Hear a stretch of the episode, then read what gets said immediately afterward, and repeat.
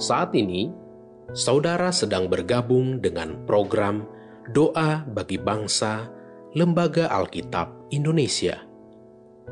Doakan, wartakan, donasikan melalui li nk tr.ee slash alkitab.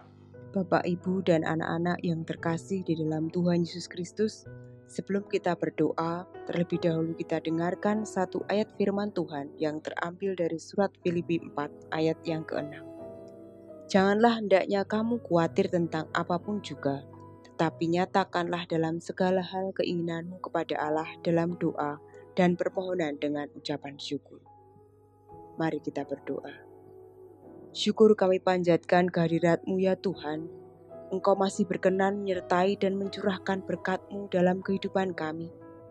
Masih dalam keprihatinan yang kami rasakan karena pandemi COVID-19 belum juga tuntas.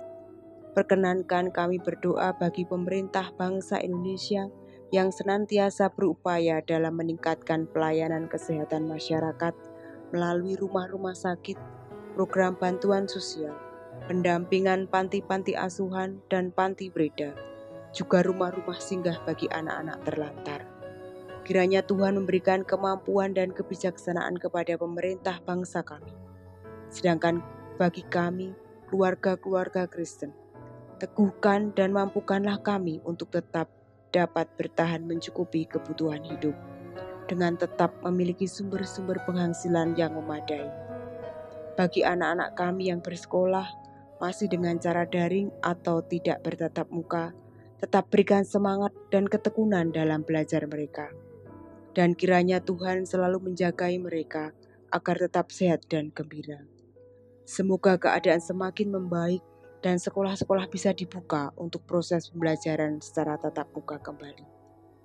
Selain itu ya Tuhan, kami ingin berdoa untuk Lembaga Alkitab Indonesia dan lembaga-lembaga lain yang hingga sampai dengan saat ini sedang berjuang agar tetap bisa melayani dan menghidupi para karyawan.